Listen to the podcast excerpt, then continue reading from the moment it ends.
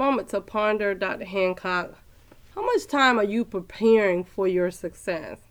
So many times we think it's just by affirmations, and yeah, affirmations are wonderful, um, but there's more to it. Um, prayer is is a requirement. Meditation is a requirement. But how much time are you really preparing? Just like think about it in a natural when we want to become a doctor, a lawyer, whatever the case may be.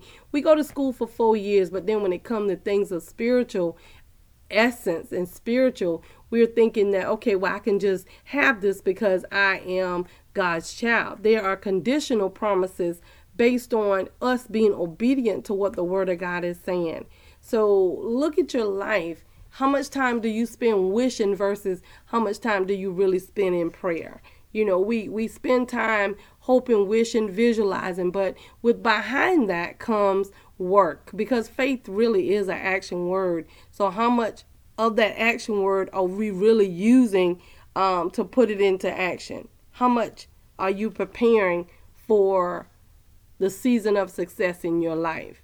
How much really are you are, are you doing that?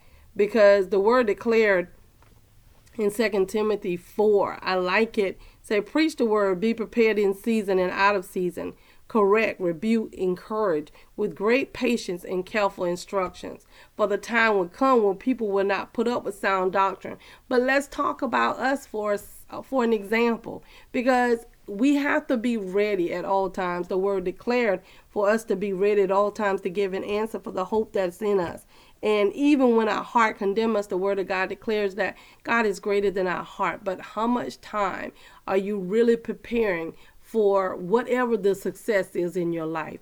If it's your relationship with Christ, if it's you being um, having a closer walk with God, a closer relationship, well, you it starts first by today. Okay, I'm gonna do more than I did today than I did yesterday. And tomorrow I'm going to do this plus that. And then we become, get a routines where we regularly spend time in the presence of the Lord so we can hear what he's saying in his word because he really is constantly speaking.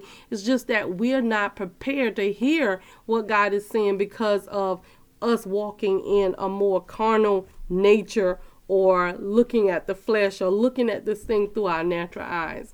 And this is the confidence that we have in Him that when we ask anything according to His will, which is His word, He hears us. If we know that He hears us, we know that our petitions are granted. Real talk, Dr. Hancock. We need you to like, comment, subscribe, and share.